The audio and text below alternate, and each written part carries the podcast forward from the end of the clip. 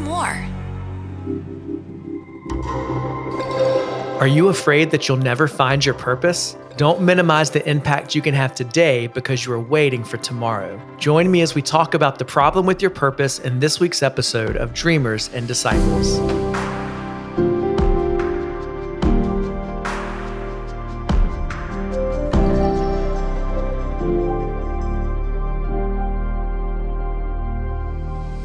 Welcome to Dreamers and Disciples. I'm your host, Wade Joye. This is a weekly podcast to help you reset your rhythms and renew your dreams as you dream the way a disciple does with open hands. Now, purpose and destiny are words that we hear a lot about today, both within and without the church. You can open Instagram and you don't have to scroll long before you find countless quotes telling you how to find your purpose, telling you that you can find your purpose in your passion or discover it in your pain. Everyone seems to be looking for their purpose. Everyone seems to be trying to discover their destiny. And if you're not living in what you think is your purpose, well, that must mean God is preparing you for it, right? That one day you'll finally achieve that ultimate level of preparation and be able to walk into your destiny and finally embrace that ever elusive sense of purpose. But in all the talk about purpose, it usually seems to be treated as if it was just somewhere just barely out of reach, like it can only be discovered and lived out under ideal conditions. And I believe there's a problem with looking at your purpose in this way. It's kind of like my old car phone. So let me explain. Back in 1993, I was one of the first kids at Spring Valley High School in Columbia, South Carolina, to get not just a cell phone, you know, the old early 90s Saved by the Bell, Zach Morris gigantic cell phones. I didn't have one of those. No, I had a car phone, like a physically attached phone in my red Toyota Celica. And I thought I was the man. I thought it was going to help my dating life because as a short guy in high school, I needed all the help I could get. But really, I, I find, found out it was a scam for my parents to make sure that I never had an excuse not to call them wherever I went. But I didn't care. I loved having my car phone. The thing is, back in the early 90s, cell tower coverage was not um, very consistent. It was spotty. And this was especially noticeable for me that summer when I worked at a Christian camp in Ridgeway, South Carolina, in the middle of nowhere. And my car phone didn't work anywhere on camp.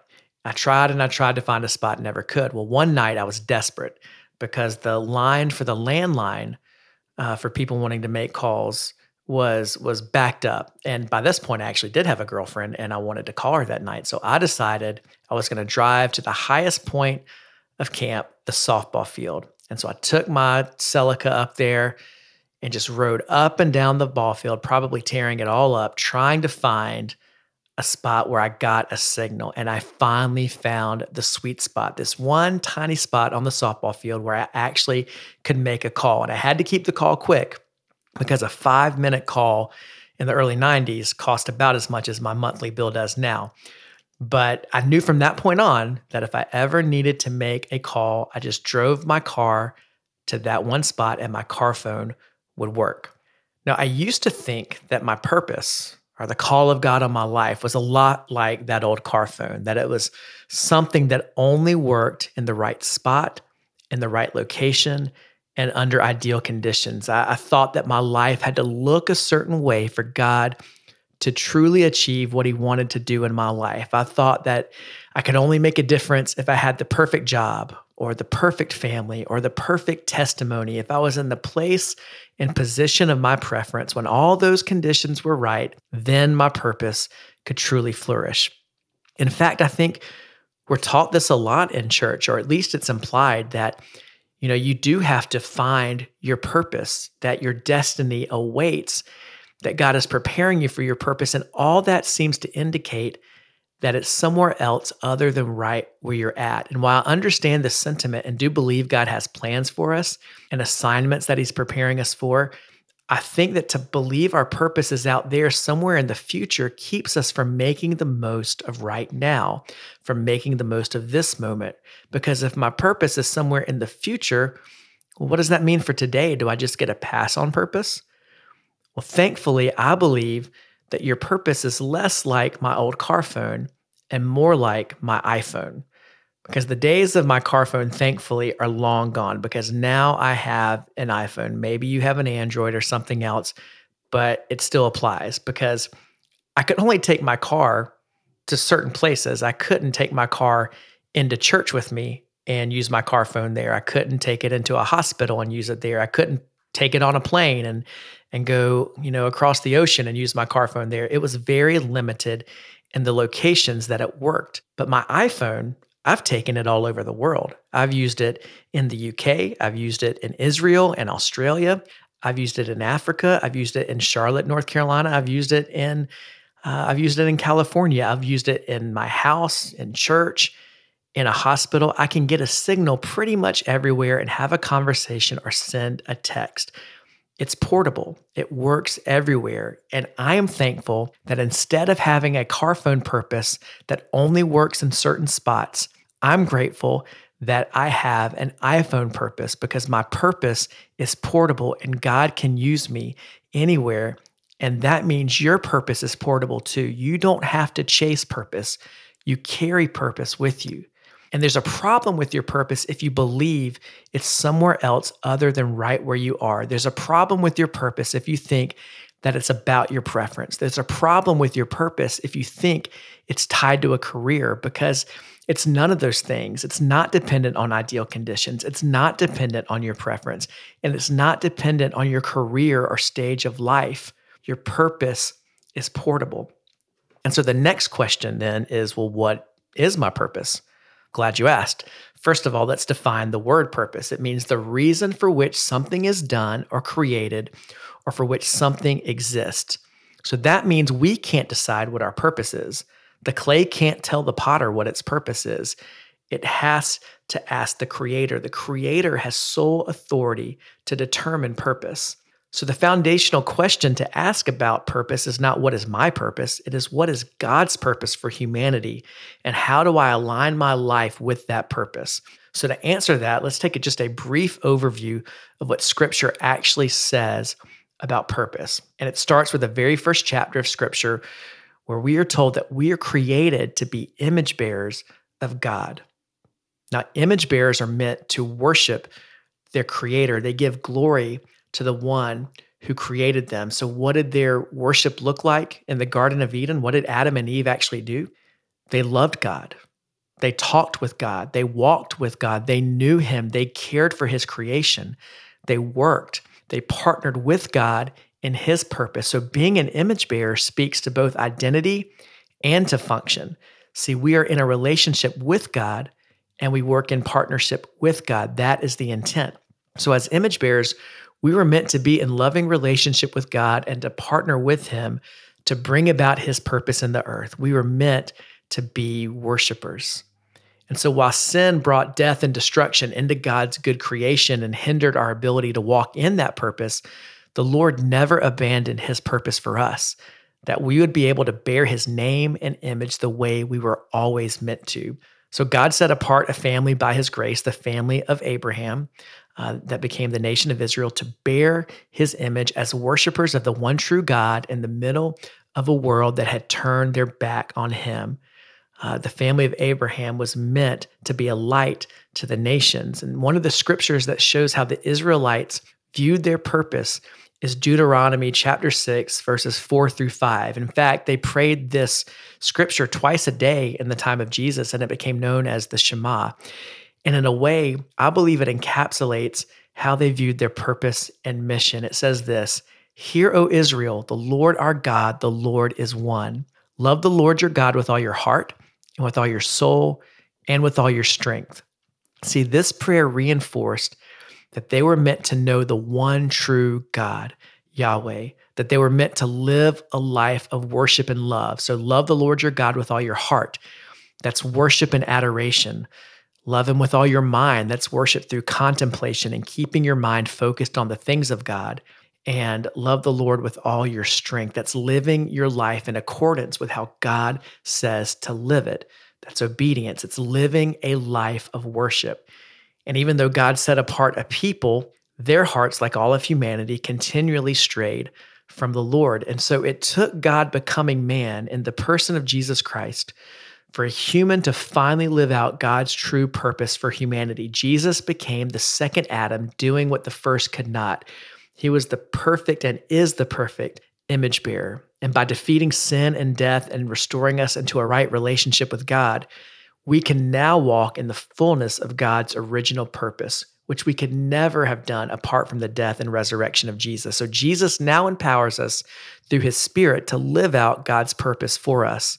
And so, with all that said, it seems like we should pay attention to what Jesus said the focus of our lives should be. And he says it very simply in Matthew 22, verses 37 through 39. And Jesus summarized our purpose as image bearers when he was asked, What's the greatest commandment? What does the law and the prophets, what do they all say about how we should live our lives? And Jesus, when asked, replied, Love the Lord your God with all your heart and with all your soul and with all your mind.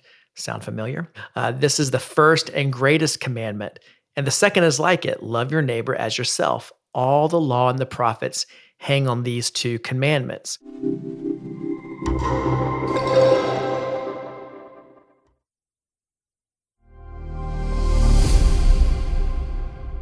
So Jesus sums up how we're to bear God's image and the way we're to partner with God in his purpose in a way that's very similar to the Shema and Deuteronomy to love God and then to love your neighbor.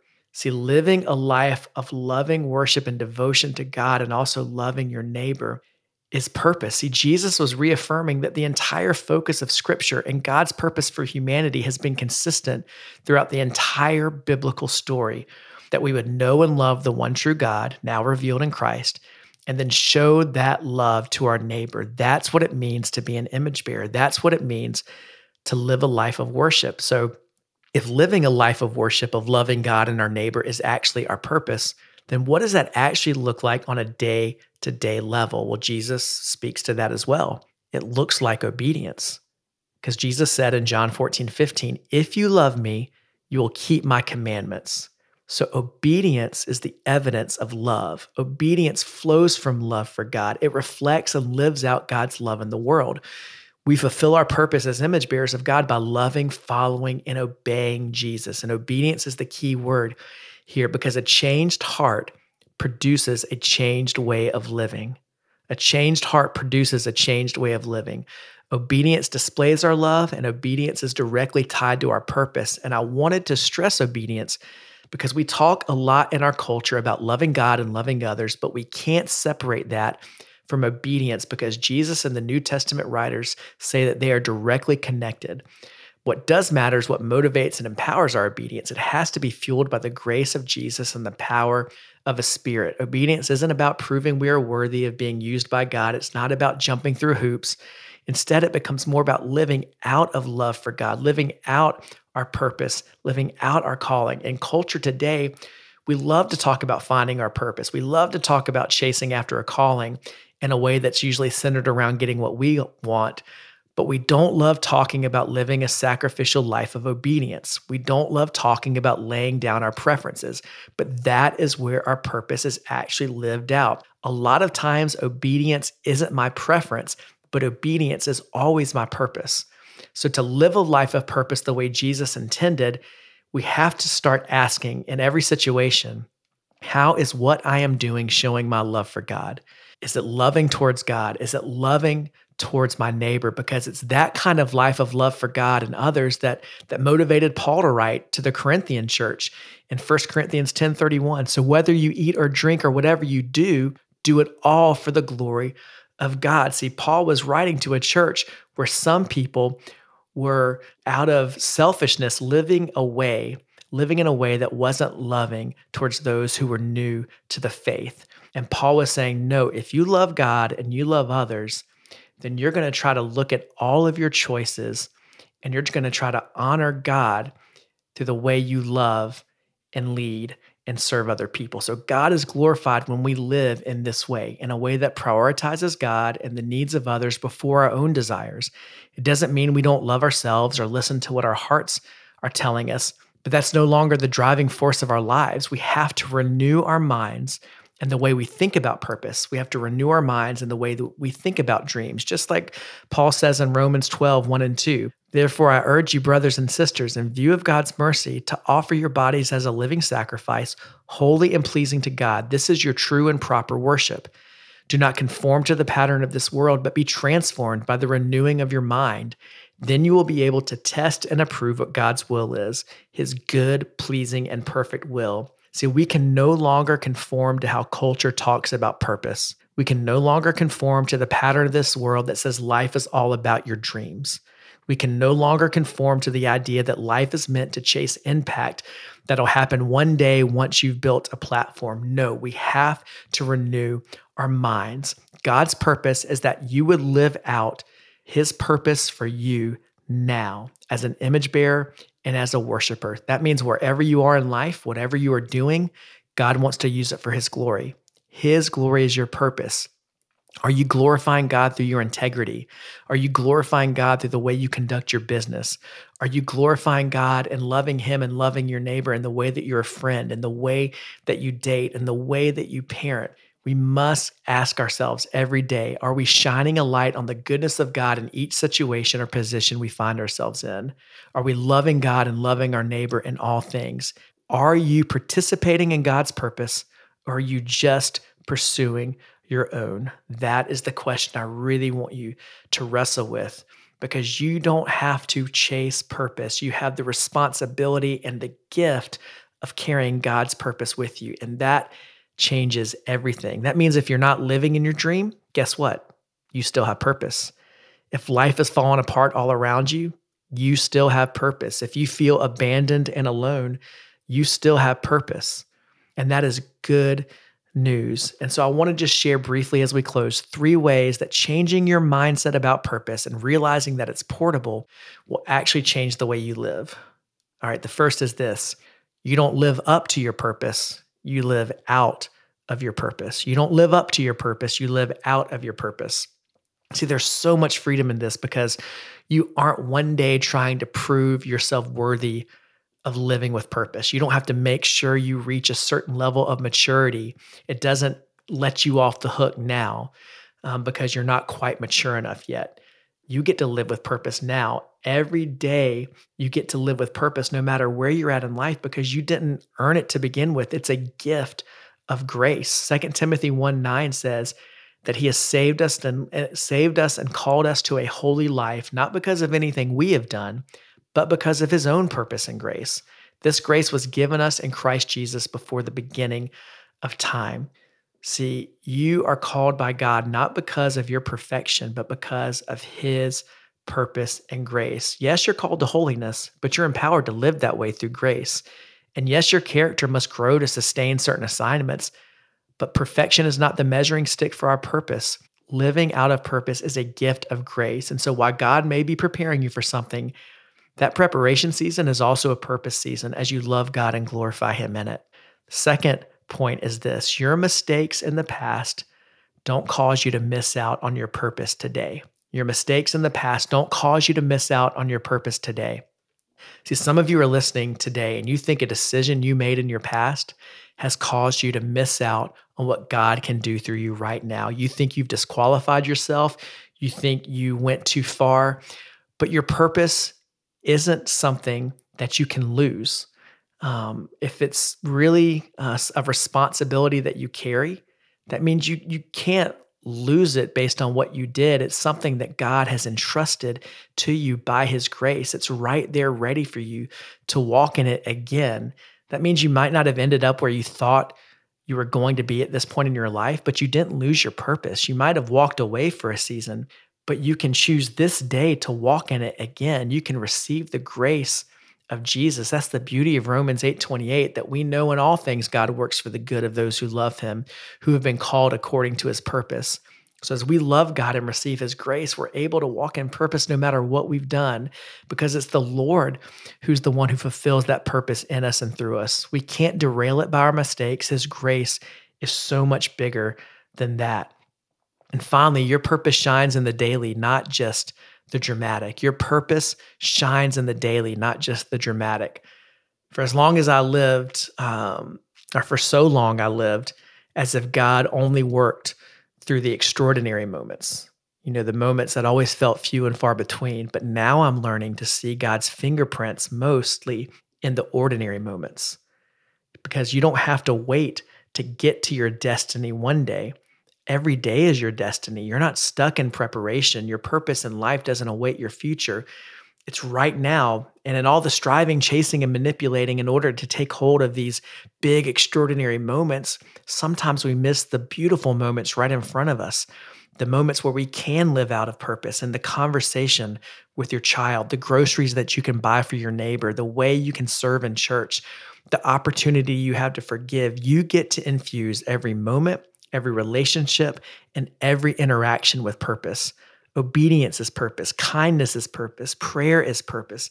God moves in the daily more than the dramatic. God moves in the daily more than the dramatic. And yes, God does do extraordinary things, but mostly the fruit that you're going to see in your life is going to come through daily devotion to the Lord, daily faithfulness. So you're an image bearer of God and a disciple of the Lord Jesus Christ. Live like it now, serve like it now, love like it now. You have all you need right now to live out the great call of God on your life. Don't minimize the impact you can have today because you're waiting on tomorrow. Your purpose is portable and you can live out your purpose even if you're not living in your dream. So I want you to think of one way this week you can live out your purpose to love God and love others? What's the step of obedience God is asking you to take? What way can you demonstrate the love of God to others? When you get a chance, write it down in your journal, make a note on your phone, but come up with an action step, something that you are going to actually do to obey the prompting of the Holy Spirit, and then make a plan to do it. And I'd love to hear about it on Instagram. You can tag me and tell me the story of how you carried purpose with you this week. So do that and just tag at Wade Joye, W A D E J O Y E. And I can't wait to hear about how God uses you. So thanks so much for listening today. Uh, new episodes drop every Monday. I'm loving uh, getting the opportunity to do this podcast. I'd really appreciate it if you left a review. It helps get the word about the podcast out and this message out. Leave me a question on Instagram. I'm going to do some Q&A episodes and you can follow me, like I said, on Instagram at Wade Joye. Leave the questions there and then visit my website for more info if you're interested in having me preach at your church or speak or coach, wadejoye.com.